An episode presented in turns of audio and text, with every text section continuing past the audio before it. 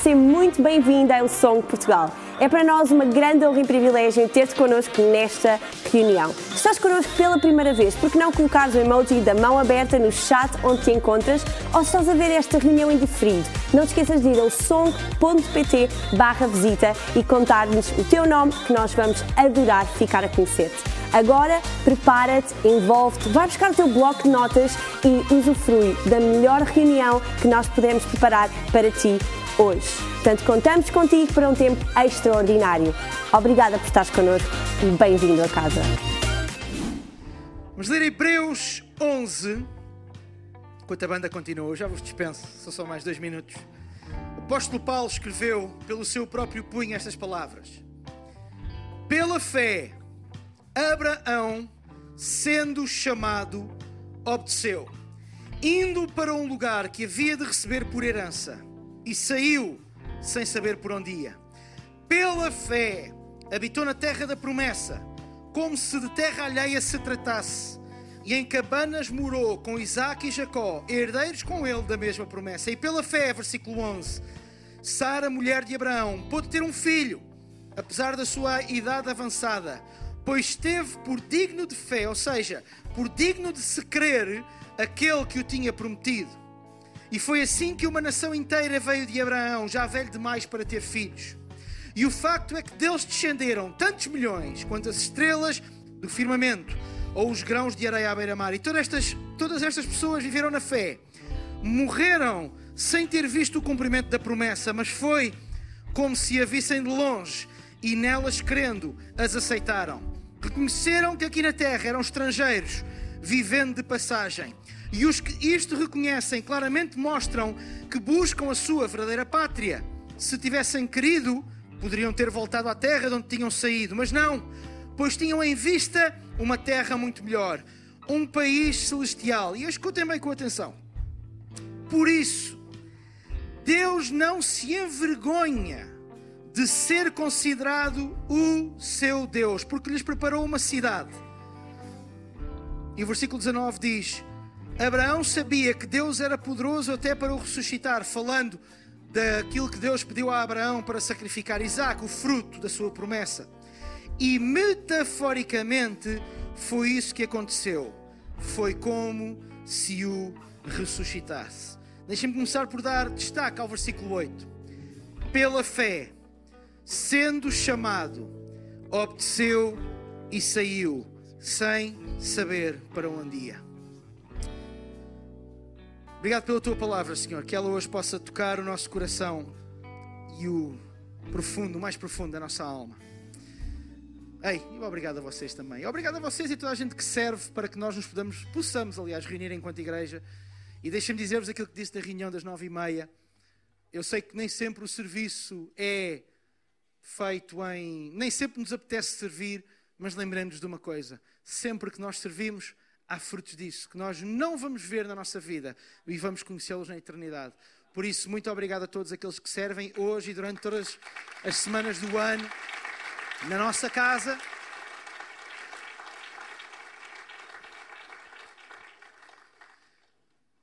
E eu quero vos dizer algo antes de entrar a fundo ainda mais na palavra. Quero já preparar-vos, porque quando eu estava a preparar esta palavra, um, e a orar, e a preparar, e a orar, e a preparar, o Espírito Santo revelou-me, o Espírito Santo revelou-me uh, que esta palavra é uma palavra para curar, não só, mas também para curar aqueles que estão feridos, não no seu corpo, mas na sua alma, no seu interior. É uma palavra para curar traumas, feridas profundas, sejam elas mais antigas ou mais recentes. É uma palavra para reconciliação e é uma palavra para trazer paz e propósito àqueles que têm vivido com feridas e que têm tentado sarar essas feridas com a sua força e não têm conseguido. E vivem quase como que se um buraco houvesse na sua alma, um espaço por preencher, uma ferida insarável. E eu quero te dizer que hoje a palavra de Deus, pelo, Espírito, pelo poder do Espírito Santo que está aqui neste lugar, tem o poder e vai curar o mais profundo da tua alma e trazer cura, se calhar a coisas que têm anos, que têm experiência já em cima E se calhar às vezes tu tens tentado afastar, mas não tens conseguido. Tens tentado curar, mas não tens conseguido. Pela ação do Espírito Santo hoje aqui neste lugar, eu acredito que Ele vai trazer cura aos corações que necessitam de cura. Amém? Podem ficar sentados. Pela fé, sendo chamado, obedeceu e saiu, sem saber para onde ia. O que é fé? Neste capítulo 11 do livro de Hebreus, Paulo, logo ao início, no versículo 1, diz-nos o que é a fé. Ele nos diz que a fé, se aparecer aqui atrás, é a firme certeza das coisas que se esperam e a evidência daquilo que ainda não vemos. Por outras palavras, isto não faz nenhum sentido. Não faz sentido nenhum. Fé é a firme certeza de uma coisa que se espera. Fé é a evidência de uma coisa que se não viu. Nós estamos a falar de uma coisa extra-racional. A fé não é racional. Pelo racional, nós não temos uma firme certeza numa coisa que esperamos, nem temos nenhum, nenhuma evidência de uma coisa que ainda não vimos. É ou não é verdade? E sabe, esta é uma pedra de tropeço às vezes para nós. A racionalização da fé é a destruição da fé. Porque a fé em si, ela até pode ser debatida com argumentos racionais. Sim, podemos trazer a discussão da fé às vezes para argumentos racionais, mas a fé não vale pelo seu argumento racional. A fé vale pelo seu elemento espiritual. O nós termos uma firme certeza de uma coisa que ainda não é real nós termos a evidência, ou seja, a prova, ou seja, o facto de uma coisa que ainda não vimos. E deixa-me dizer já uma coisa e há um conselho. Não gastemos o nosso tempo a discutir fé na racionalidade. É perda de tempo. A fé não é racional. A fé não é racional. E às vezes andamos a discutir coisas no domínio racional que não são do domínio racional. Deixa-me dizer-vos que esta passagem tem o apóstolo Paulo, e já agora esta história está em Gênesis 11 e 15, salvo acho que é 11 e 15, 15 tenho a certeza, 11, bem que podia ter ido confirmar isto entre reuniões, porque já na primeira reunião tive a, primeira, a mesma dúvida, mas está, creio que em Gênesis 11 e 15, se não estou em erro, a história de Moisés ter sido chamado para uma nova terra. E em ambos os sítios, são duas chamadas diferentes, para sair e para ir para um novo sítio. Mas há uma palavrinha aqui e ela é companheira da fé. Se for por mim agora não posso atender, peço imensa desculpa. Um, com esta brincadeira desconcentrei-me. Estão a, ver, a ver o que é que é importante pôr, a, pôr o telefone no silêncio na igreja? Não estou a trazer condenação. Mas... Isso, uma palavra companheira da fé. Minha mulher é incrível.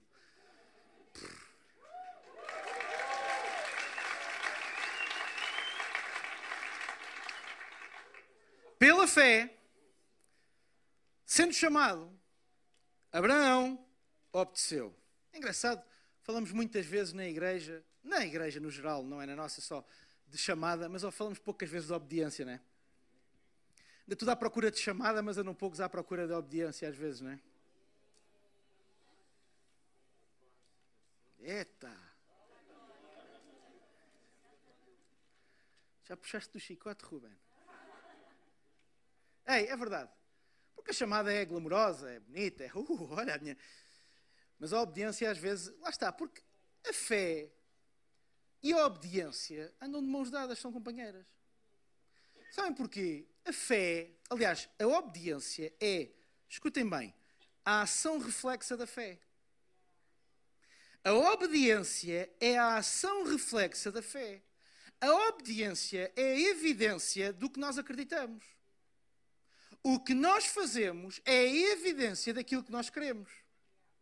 E quando nós obedecemos, vem ao de cima aquilo em que verdadeiramente acreditamos. Por isso é que Abraão é o pai da fé. É porque ele não apenas tinha uma promessa, e às vezes falamos um homem com uma grande promessa, tão grande que foi considerado o pai da fé. Não, não, não, não, não.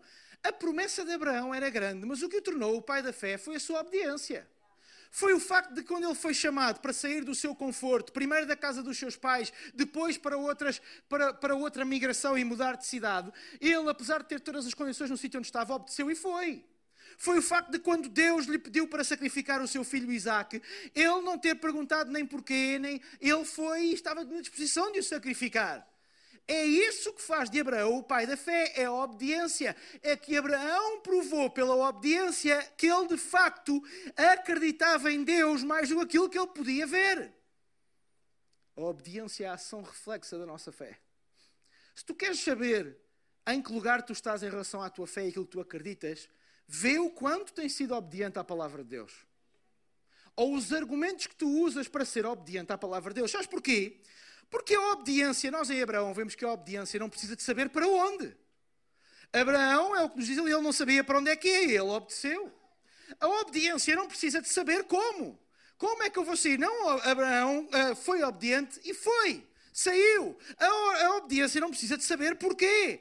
Abraão em nenhum momento parece fazer grandes perguntas quando, uh, quando Deus lhe pede para sacrificar Isaac. Nós não vemos o Abraão a dizer porquê, meu Deus. E era, e era até natural que o fizesse. A, a, obediência não precisa de saber isto.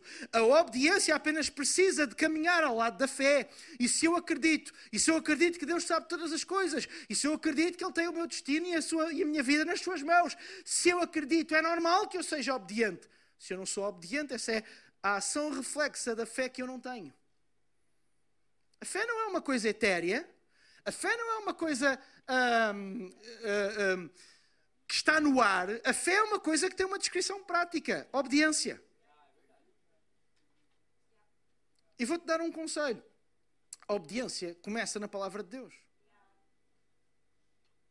Uma, de, uma das maiores pedras de tropeço para todos nós, seres humanos, é obedecer a coisas que estão na palavra e que nós ainda não compreendemos totalmente.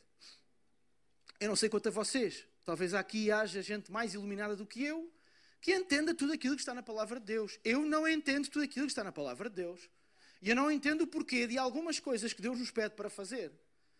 Mas deixa-me dizer-te uma coisa: obedecer àquilo que eu entendo não tem nada de sobrenatural. Obedecer àquilo que eu ainda não entendi é que é sobrenatural. E às vezes nós procuramos porquês, racionalismos, razões. A fé é fé. A fé nunca pode ser transformada em razão. Porque a fé é transformada em razão. A fé precisa de uma razão, torna-se razão e não fé.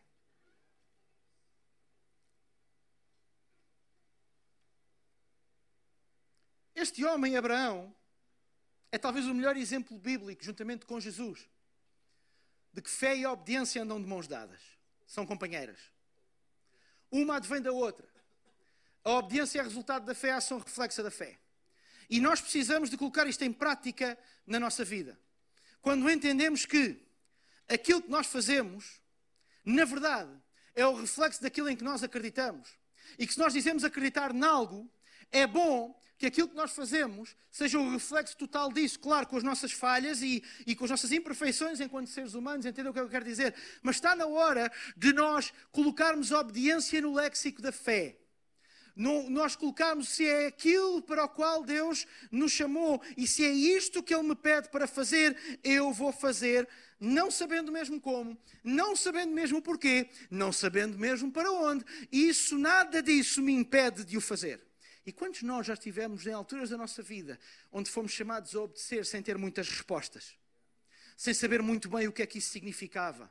Tendo que muitas vezes dar o tal passo de fé, que significa colocar um pé sem saber às vezes onde é que ele vai pousar. Ei, se é Deus que te está a chamar, se foi Ele que colocou na Sua palavra, confia. Fé e obediência andam de mãos dadas e a obediência é o resultado da fé. E se tu te queres dizer, e se tu que afirmas um homem, uma mulher de fé, então começa por ser obediente. Porque isso é sinal que no teu coração tu crês que Deus não é apenas uma coisa longínqua, mas que é aquele que caminha contigo através do seu Espírito Santo todos os dias da tua vida. Sabem? Eu estava a preparar esta passagem e eu tenho uma tenho um hábito bom. Eu sempre gosto de ler o que é que várias pessoas, durante, especialmente nos comentários bíblicos, eu estava a dizer na reunião das nove e meia que hoje trouxe o comentário. Os comentários bíblicos são calhamaços gigantes, dignos de faculdade. Aliás, são usados. E eu hoje até trouxe, ele está lá embaixo na sala dos oradores, que era para eu sentir que tinha o peso espiritual do comentário bíblico aqui perto de mim. Eu estava a ler o comentário bíblico desta, desta passagem e eu até vos quero ler algumas coisas que lá estavam, porque algo que me deu tanto, mexeu tanto comigo. Diz o seguinte: começa por dizer, Abraão obedeceu à chamada divina de sair a fim de possuir uma herança, ou seja, a fim de cumprir aquilo que Deus lhe tinha dado, a promessa que Deus lhe tinha feito, embora não soubesse para que terra estava a ir, e muito menos qual a aparência dessa terra. Por outras palavras, eh, eh, Abraão não sabia nada sobre esta terra. Nada sobre esta terra. A sua própria fé foi uma evidência em cima daquilo que é invisível e uma garantia sobre algo que seria desfrutado apenas no futuro. E nós, eu continuo, não vou ler porque ele é muito grande, ele fala sobre o facto de uh, uh, Abraão ter tido a maturidade, eu acho que esta é a palavra certa, de ter uh, ido e obedecido para uma promessa que acabou por, e uma herança que acabou por não ser ele a tomar, nem o seu filho Isaac, nem o filho Jacó do seu filho Isaac, que não foram eles a tomar, um bocadinho como depois vemos Moisés, que conduz o povo pelo deserto e que ele próprio não entrou na terra prometida. E aqui na palavra de Deus, isso está escrito também no apóstolo Paulo, que eles que se tornaram quase como peregrinos, e esta é uma palavra tão bonita e que saiu tanto do nosso, do nosso léxico enquanto evangélicos e protestantes, porque foi muito adotado pelo catolicismo, uh, mas na verdade, esta palavra peregrino é aquilo que nós somos. Nós somos peregrinos. Ai, agora, então e agora temos que ir a, a Compostela? Ou a Fátima? Ei, um peregrino não é isso. Porque nós não somos peregrinos no sentido estrito da palavra, nós somos peregrinos no sentido lato da palavra, metafórico da palavra. Um peregrino é alguém que caminha para um outro lugar. O, o peregrino caminha para um lugar de devoção. É isso que as pessoas fazem quando vão a estes lugares que eu mencionei e muitos outros. Vão a um lugar que para elas é um lugar de devoção. Nós sabemos, e a revelação que nos foi dada, é que nós não precisamos de um lugar físico de revelação se tivermos um altar espiritual nosso, no nosso interior de devoção.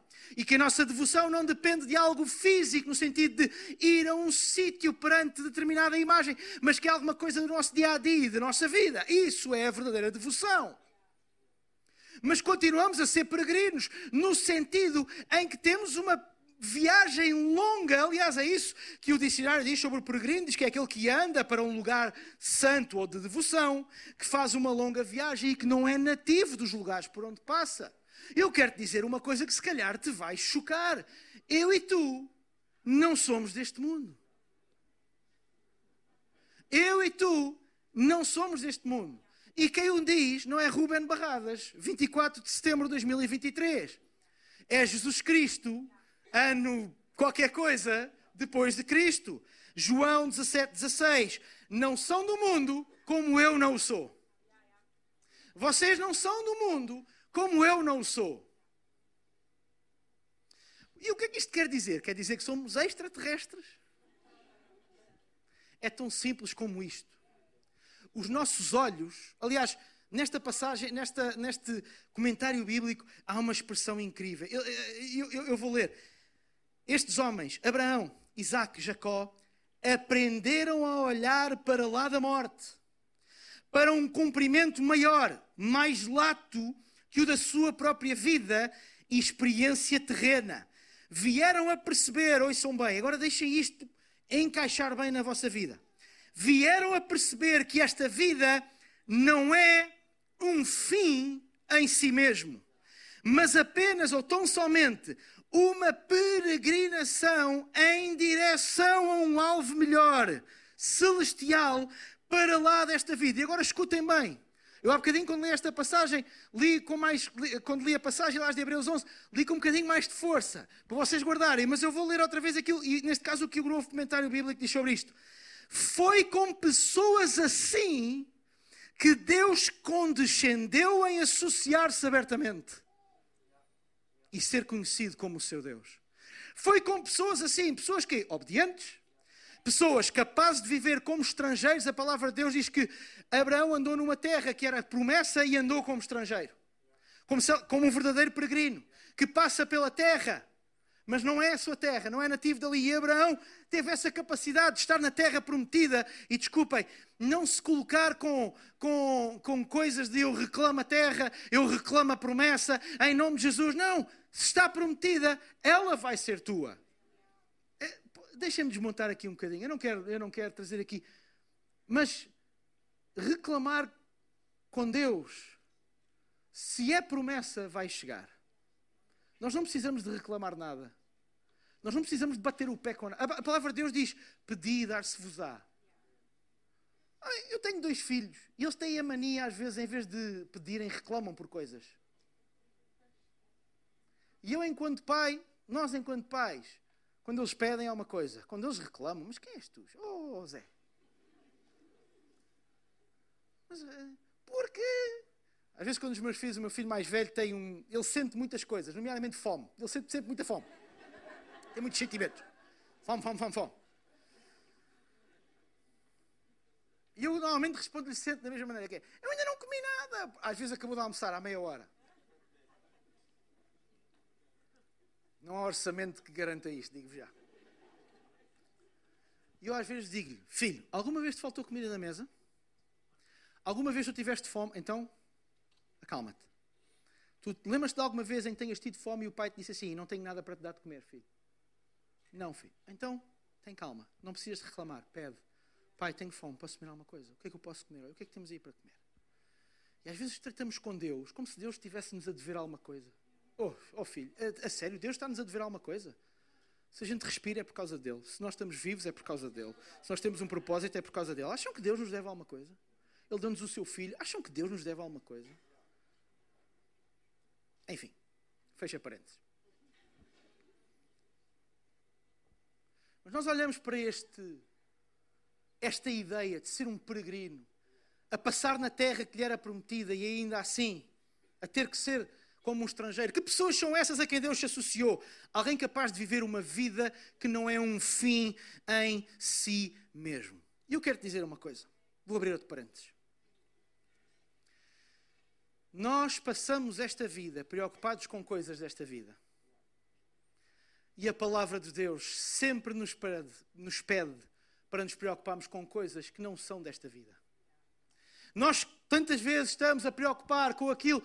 Aliás, a própria palavra diz preocupamos o que é que devemos de comer, o que é que devemos de vestir. E ela nos dá a resposta quando diz: Vejam os, os, as, as, árvores, do, as, as, flores do campo e as aves do céu, se elas têm que se preocupar com o que comem, se elas têm que se preocupar com, com o que vestem, e ainda assim, não há nada mais majestoso do que elas. Deixa-me dizer-te uma coisa. Acho que nós precisamos de encaixar isto na nossa. Eu, eu incluo-me aqui. A nossa vida não é um fim em si mesmo. A nossa vida é o início de uma caminhada eterna. Que nós podemos tomar a decisão de fazer com Jesus ou não. Que nós podemos tomar a decisão de apontar para o nosso Criador durante esta vida para desfrutarmos da eternidade. E se nós nos lembrarmos mais vezes disto, nós vamos nos lembrar que as preocupações que nós vivemos na nossa vida são finitas. Mas o galardão que nós recebemos de uma vida com os olhos postos na eternidade é infinito. E nós andamos a pôr os olhos nas coisas finitas e a esquecer as coisas infinitas. E eu olho para aqui e vejo a quem é que Deus quis associar? A alguém que olhou para a sua vida e viu que a vida que vive nesta terra não é um fim em si mesmo. É apenas uma jornada em direção a algo, é apenas um caminho em direção a algo, e que algo é esse? Conquistar uma vida eterna.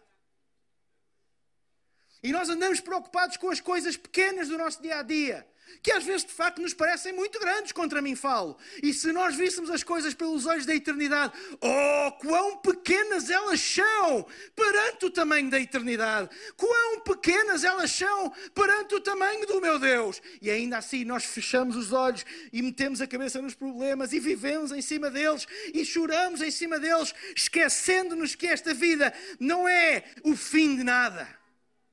E é interessante porque isto, isto liberta-nos. Quando eu me lembro, a vida que eu vivo não é um fim em si mesmo.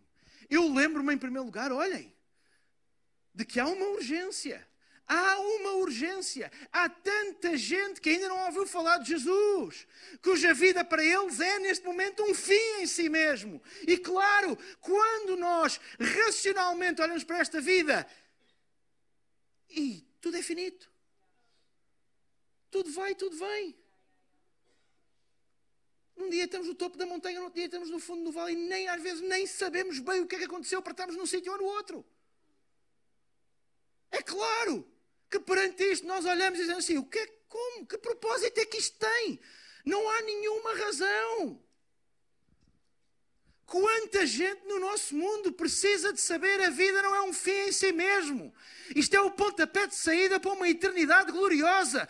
Meus queridos, olhem para trazer consolo ao nosso coração naqueles dias em que nós perdemos gente que nos era querida, que amamos e que por alguma razão saíram do nosso mundo e que nós precisamos de consolar o nosso, a nossa vida e assim: e agora o que é que eu vou fazer? O meu pai já partiu, a minha mãe já partiu, a minha mulher, o meu marido, os meus, o meu filho. Que dor! Eu não imagino que seja em muitos casos. Mas se nós nos lembrarmos, esta vida não é um fim em si mesmo. Eu, eu sei que essa pessoa que partiu está numa peregrinação. Oh, glória a Deus! Ela está no sítio onde eu um dia quero estar. Ela está no sítio em que eu quero um dia poder dizer: Eu acreditei, eu tive fé que Jesus era o meu, é o meu Senhor e o meu Salvador, e por isso agora eu posso desfrutar de uma eternidade com Ele. Aliás, vamos lá ser francos. Eu até me vou sentar. Vou fazer o mesmo que fiz às nove e meia. Vou sentar aqui, peço outra vez desculpa à, à, à televisão e afins. Queridos, se de facto nós olharmos para esta vida com os olhos das coisas que nós compreendemos, é impossível não ficar nervoso, ansioso, às vezes até descontrolado. É impossível. É impossível olhar para esta vida com olhos racionais e encontrar razão para tanta coisa que acontece. É por isso que muita gente encontra Jesus no meio de tempestades. É por isso. Às vezes, ah, porque as pessoas estão. Não, não, não. Não é porque está mais fraco. Não, não. É só porque muitas vezes é um momento em que acabaram-se os argumentos racionais. Eu não tenho mais nenhum argumento racional para isto. E de repente abre-se uma porta no nosso entendimento e diz assim: Pois, eu se calhar tenho que ir à fé. Eu se calhar tenho que ir à fé. Porque racionalmente, se eu continuo a ver as coisas da mesma maneira, eu vou passar as passinhas do algar, eu vou passar por uma situação bem complicada. E a nossa função, meus queridos, é lembrar toda a gente disto. A razão pela qual nós vivemos, a razão pela qual estamos nesta terra, isto é, não é um fim em si mesmo, nós estamos aqui por causa de Jesus, para falar sobre o sacrifício de Jesus, para devolver cada um ao seu propósito original, àquilo que Deus nos criou para ser, a pregar, como diz o apóstolo Paulo, a tempo e a fora de tempo, e a procurar as respostas onde elas devem ser procuradas. Parênteses. Hoje em dia, há uma procura por respostas tão grande e deixa-me dizer-te isto: se tu és cristão, ou se conheces alguém que sente cristão, procura resposta noutras coisas, que não Deus e a Sua palavra. Está na altura de nós cobrarmos isso. Não, não há resposta nas estrelas. Não, não há resposta nas cartas. Não, não há resposta no ocultismo. E eu percebo, eu percebo porque é que vamos à procura às vezes. É porque nós queremos saber o dia de amanhã. Sabem porquê? Porque isto é tramado. Eu não sei se amanhã vou estar cá e tu também não. Eu não sei. Eu espero que sim. Todos os sinais indicam que sim. Vejam este corpinho saudável. Malta que está a ver em casa, não se lembrem que a câmara dá 10 quilos. Portanto, isto é, tem muito mais bom aspecto do que parece aí. De facto, quando nós pensamos nisto, pensamos assim: eu não tenho controle sobre o dia da manhã, eu não sei o que é que vai acontecer no dia da manhã, é assustador. E claro, procuramos respostas. E então procura-se resposta nas estrelas, procura-se respostas na sorte, procura-se resposta nas, nas, cartas lançadas, nas borras do café, na, na, algum tipo de seres iluminados. Mas a resposta só tem um nome, chama-se Jesus. Não há outra resposta. Não há outra resposta. Tudo o resto são mecanismos do inimigo para iludir o ser humano e o afastar de Deus, da verdadeira resposta. E deixem-me dizer, enquanto cristãos, nós não podemos compactuar com isso. O que é para ser desmascarado é para ser desmascarado. Tudo aquilo que vem para trazer confusão é para ser desmascarado. Tudo aquilo que vem para amarrar é para ser desmascarado. Olha, e, digo-vos até uma coisa. Às vezes até dentro da igreja, não nesta, que aqui é toda a gente perfeita. Está na altura de deixarmos cair coisas onde nós vamos à procura de respostas. Porque a nossa resposta tem o um nome, é a palavra de Deus. A nossa resposta tem o um nome, é Jesus. E a palavra de Deus não contém, aliás, a palavra de Deus não contém a palavra de Deus. A Bíblia não contém, a Bíblia é a palavra de Deus. Do primeiro versículo de Gênesis ao último de Apocalipse, ela é a palavra de Deus. E é lá que nós encontramos as respostas. Não noutra coisa qualquer, não noutra coisa qualquer criada por mentes humanas e mãos humanas. Mas quando nós entendemos, nós somos peregrinos nesta terra. Nós estamos a caminhar em direção a alguma coisa. Isto não é um fim em si mesmo. Eu não sei o dia de amanhã. Eu não sei qual é que vai ser o meu futuro. Eu planeio. Eu, obviamente, tenho ideias. Eu esforço-me para que algumas coisas aconteçam. Mas, na verdade, eu não sei. Eu não sei, não tenho tudo sobre o meu, sobre meu controle, não está tudo debaixo das minhas mãos, mas ainda bem, porque está nas mãos de alguém que tem muito mais capacidade, poder, conhecimentos do que eu. E isso liberta-nos, meus queridos. Isso liberta-nos. Porque de repente, eu olho para a minha vida e digo assim: bom, se alguma coisa me acontecer, eu sei quem vai cuidar dos meus filhos. Se alguma coisa que me acontecer, eu sei quem vai cuidar dos meus. Se alguma coisa me acontecer, eu adoro, eu há algum tempo preguei sobre esta passagem e, e, e deixem-me fazer aqui um parênteses. Lá quando Jesus estava na cruz, a Bíblia diz que estava a mãe de Jesus e estava João, e estava uma tia de Jesus também. E estava o apóstolo João, o seu discípulo, o discípulo que Jesus amava, segundo as palavras da própria. E eu chamei a atenção para um facto que passa imensamente despercebido. Maria pelos relatos bíblicos, José já não seria vivo, muito provavelmente, porque José desaparece da história muitos anos antes. Desapareceu da história, já não se fala em José. E portanto, Maria provavelmente seria viúva, e Jesus era o filho mais velho. E quando uma mãe perdia um marido, que, que, uh, uh, o, o, título de homem da casa passava para o filho mais velho, era Jesus, e Jesus naquele momento estava a morrer na cruz, e ele sabia que depois, mesmo ressuscitando, ele ia deixar esta terra. E reparem que, neste simples pormenor, uma coisa que parece tão simples, quando Jesus se vira para João e diz assim: João, tens aí a tua mãe, Maria, tens aí o teu filho. Se nós formos ver, nós não sabemos tudo o que aconteceu aos, aos 11 discípulos que sobraram, mas, segundo a história, é quase que unanimemente reconhecido que todos foram mortos, exceto um. Qual foi o único que viveu até à velhice para cuidar, provavelmente, de Maria, conforme a promessa de Jesus? João que escreveu depois o livro do Apocalipse, já velho e cheio de dias. Reparem que Jesus não deu o consolo e o conforto qualquer a Maria. Deu o consolo e o conforto que ia durar ao longo do tempo e que ia permitir que ela subsistisse pelo resto dos seus dias. Jesus tinha tudo nas suas mãos e sob controlo, mesmo quando nós não percebemos, mesmo quando nós não vemos. Meus queridos, nós somos e precisamos de ver e viver a vida como uma peregrinação. Vamos levar a vida a sério, mas lembrar-nos que ela não é um fim em si mesmo. Não é um fim em si mesmo. Nós fomos chamados para uma coisa maior, chamada a eternidade. E, meus queridos, levemos tanta gente quando pudermos connosco. É por isso que estamos aqui. Se calhar é por isso que estás aqui hoje. A palavra de Deus, em Hebreus 11, na altura o apóstolo Paulo escreveu: Todas estas pessoas viveram na fé e morreram sem ter visto o cumprimento das promessas. E isto para muitos de nós é a definição de pânico. Morrer sem ver as promessas cumpridas. É decisão de pânico, até é decisão de fico aquém. Mas nós não vemos isso na palavra de Deus. Eu nunca me canso, eu, eu não sou um homem de epitáfio. Sabe o que é o epitáfio? É aquele texto bonito que se escreve quando uma pessoa morre. Não, não sou, não sou. A gente gosta de ler nos jornais. Não é. Mas o epitáfio de Moisés, na Bíblia, é qualquer coisa de soberbo. Porque a palavra de Deus diz que Moisés, por causa das suas ações, não pôde entrar na terra prometida. e que a determinada altura Deus o levou ao topo do monte onde ele podia ver a terra que era prometida, mas não colocou o pé lá. E isto, aos olhos humanos, meu Deus, é um fracasso tremendo. Ele teve que levar com aqueles israelitas duros, rígidos, obedientes, durante 40 anos pelo deserto, a queixarem-se de tudo, e depois, quando foi para pôr o pezinho na terra prometida, olha, afinal, não vais ser tu, Moisés. Eles vão entrar, mas tu não. Mas o epitáfio de Moisés diz a seguir a isto: não se levantou outro. Não se levantou outro. Ele, como é que é possível? Ele não cumpriu a promessa, não provou a promessa e ainda assim não se levantou outro como ele. Mas queridos, olhem, está na hora da gente viver de uma determinada maneira. Eu tenho filhos.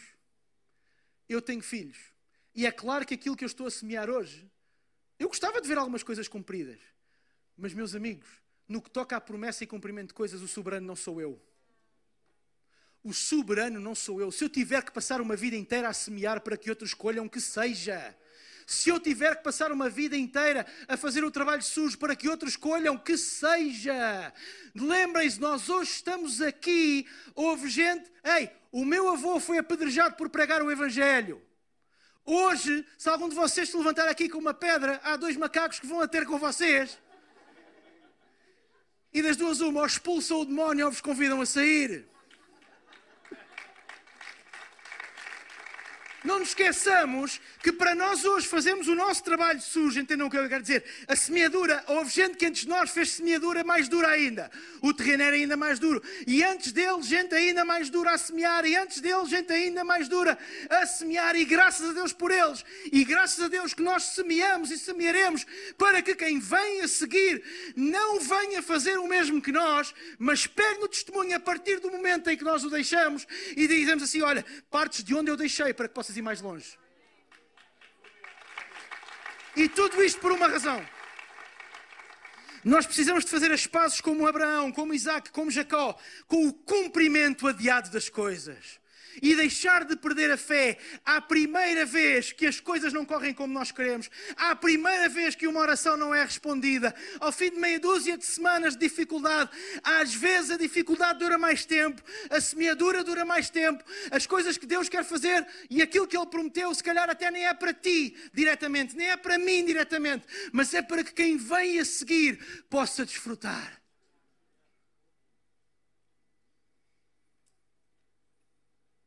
O soberano é Deus.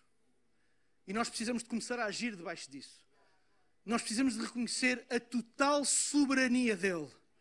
Meus queridos, eu não sei nada sobre a minha vida e eu não sei nada sobre a tua vida, mas eu descanso numa coisa: Ele sabe tudo. Ele tem tudo nas suas mãos. O tempo nas suas mãos, que eu já ultrapassei. O tempo nas suas mãos, aquele tempo tão bom neste país. Tudo está nas suas mãos, o nosso destino está nas suas mãos. Temos que começar a fazer pazes com que as coisas não estão a correr como nós queremos. Continua a semear. Continua a semear. Continua a obedecer, porque foi isso que Abraão fez. Foi isso que Abraão fez. A passar pela sua terra, a terra que lhe tinha sido prometida, e a ter que se sentir um estrangeiro e estar de bem com isso e estar de bem com isso, porque Deus é soberano. Se ainda não é o tempo para eu pisar esta terra e declará-la como minha, há de chegar esse tempo. Se não for comigo, serão os meus filhos. Se não forem os meus filhos, serão os filhos dos meus filhos. E se nem esses forem, serão os filhos dos filhos dos meus filhos. Agora, eu deixar de semear, eu deixar de obedecer, não vai acontecer. E meus queridos, obedecer tem este poder. Obedecer a chamada termina no momento em que nós morremos, mas a obediência continua pela eternidade fora. A obediência continua pela eternidade fora. Nós precisamos reconhecer que o soberano é Ele, não somos nós. Não somos nós. Nós planeamos, nós pensamos, nós desenhamos, fazemos tudo o que está ao nosso alcance. Mas em vão trabalha o trabalhador se Deus não edificar a sua casa. Em vão trabalhas tu se Deus não edificar a tua casa e a tua família. Não diz para nós deixarmos de edificar. Diz que o nosso trabalho de edificação é em vão se Deus não estiver connosco. São coisas diferentes. Há quem se agarra à soberania de Deus para justificar a sua ausência de ações. Não, não, não, não, não. A obediência é uma ação, meus queridos. Fazer o que diz a palavra de Deus é uma ação. É claro. Cumprir o que diz a palavra de Deus. Obedecer à palavra de Deus e dar uma segunda, uma terceira e uma quarta oportunidade ao nosso casamento e não sair só porque a coisa agora está a correr um bocadinho mal. Dar uma oportunidade, obedecer à palavra de Deus, quando às vezes, se calhar, temos que ser a voz da razão e o adulto da sala e engolir a nossa razão para restaurar um relacionamento com um filho ou com alguém da nossa família. Engolir a voz da razão ou calar a voz da razão, quando se calhar a Bíblia diz: Olha, para ser generoso, e tu dizes: Generoso com o quê? Olha, com uma senhora idosa lá da Bíblia que deu as suas duas moedas. Seja generoso com o que tens. Se o que tu tens é o teu tempo, seja generoso com o teu tempo. Se o que tu tens é dom, seja generoso com o teu dom. Se tu tens conhecimento, seja generoso com o teu conhecimento. E com o teu dinheiro, com as tuas posses, seja generoso. Obedece àquilo que diz a palavra de Deus. Porque essa obediência é que vai verdadeiramente dizer qual é a medida da tua fé. E vai falar até mais alto que as tuas palavras, tantas e tantas vezes. Vamos reconhecer que sim, a soberania está, está nas mãos de Deus. Mas não vamos fazer isto de uma forma derrotada. Às vezes reconhecemos e pronto, Senhor, as coisas estão nas tuas mãos.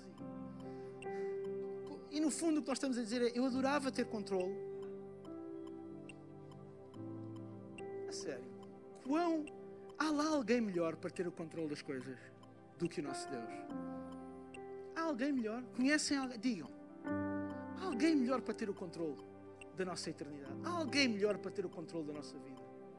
Há alguém melhor para nós confiarmos a nossa vida?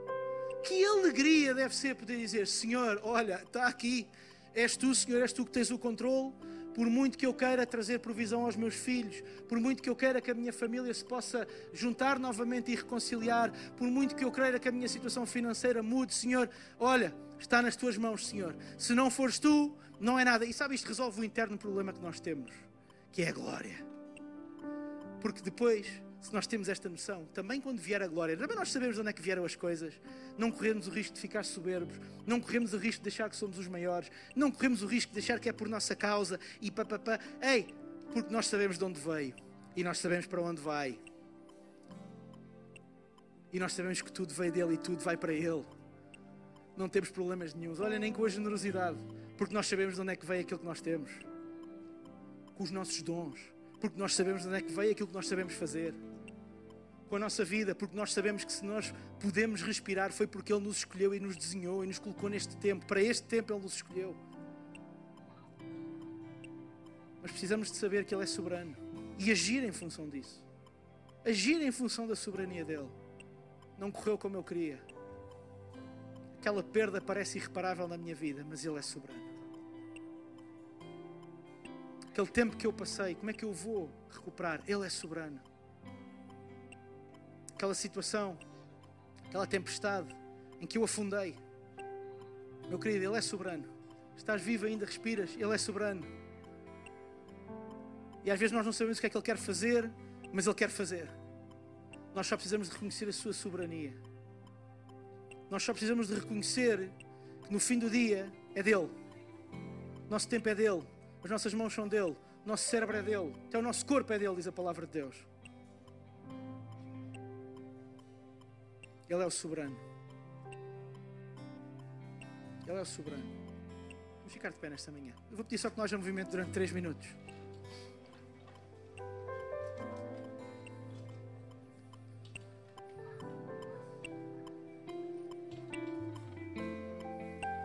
E o primeiro passo para tudo isto chama-se fé. Palavra de Deus diz que Deus amou o mundo de tal maneira que deu o seu único filho. Para quê? Para que todo aquele que nele crê ou seja, aquele que tiver fé não morra, mas tenha vida eterna. Esta é a razão pela qual nós nos juntamos aqui. Não é à toa que esta passagem, João 3,16, é considerada o coração da palavra, o coração da Bíblia, porque ela resume em poucas palavras o que é que nós fazemos quando nos juntamos, o que é que Jesus fez quando veio à Terra. E se calhar hoje ao ouvir falar disto tudo até pode ser um bocadinho assoberbador. Mas há um primeiro passo para tu dar, chama-se fé. Fé. Crer. Crer. Tomar como evidência uma coisa que tu ainda não viste. A palavra de hoje, o título que eu pus foi Como crer em algo que eu nunca vi. Fé é a resposta. Fé é a resposta. Eu nunca vi, mas eu creio. Eu nunca vi, mas eu creio. Eu creio. Talvez tu hoje entraste aqui e ao ouvir a palavra de Deus abanou com o teu sistema de crenças. E uma centelha se acendeu no teu coração. Eu hoje quero te dar uma oportunidade de tu poderes abraçar a fé, abraçando Jesus como Senhor e Salvador da tua vida, aquele que morreu para que nós não mais andássemos longe, mas pudéssemos ser restituídos ao nosso propósito, ao propósito com o qual Deus nos criou. Ou talvez tu até tenhas entrado aqui hoje, tu até já uma vez tomaste esta decisão de seguir Jesus, mas hoje entraste e tu reconheces: opa, eu estou longe, a minha fé tem sido abalada, talvez até tenha sido apagada mas eu hoje quero regressar. Eu hoje quero reconciliar-me. Então este convite também é para ti. E por isso eu peço que todos possam fechar os seus olhos, curvar as suas cabeças num sinal de respeito. E o que eu vou fazer é simples, mas é extremamente poderoso, porque eu vou te convidar a ti que és tomar esta decisão, a poderes assumi-la, dizer assim: Eu quero. O que eu vou fazer é eu vou contar até três daqui a poucos segundos e se tu és uma destas pessoas, nestas duas situações, e hás aqui em grande número, com certeza, quero te convidar a levantar o teu braço.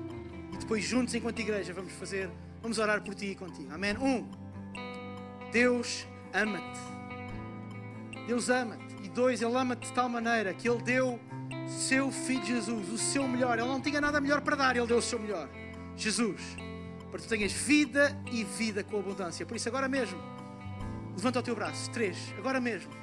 Por todo este auditório. Eu estou a ver ali em cima. Muito obrigado. Eu estou a ver. Eu estou a ver aqui. Muito obrigado. Eu estou a ver do meu lado direito também. Muito obrigado. Mantém o teu braço levantado. Estou a ver aqui embaixo. Muito obrigado.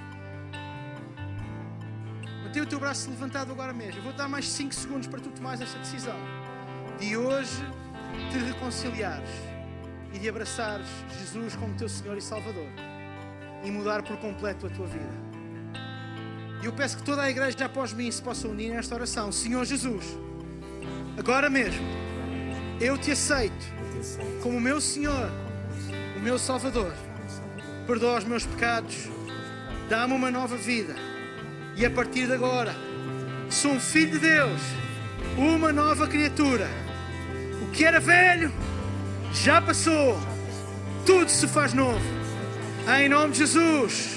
Toda a igreja diz amém e toda a igreja Chegamos agora ao fim da nossa reunião. Espero que tenhas tido um tempo incrível. Se tomaste a decisão de seguir Jesus, nós gostávamos de te dar os parabéns e pedir-te que tu coloques agora mesmo o emoji da mão aberta no chat da plataforma onde te encontras ou possas ir ao som.pt barra Jesus e contar-nos da tua decisão. Adoramos saber que tomaste essa decisão e queremos fazer vida contigo. E antes de nós terminarmos, quero fazer-te um convite muito especial. No próximo domingo, por que não escolheres estar connosco presencialmente? Podes ir às nossas redes sociais ou ao nosso website para saberes todos os detalhes acerca de horários e localizações e esperamos por ti, porque o melhor ainda está por vir.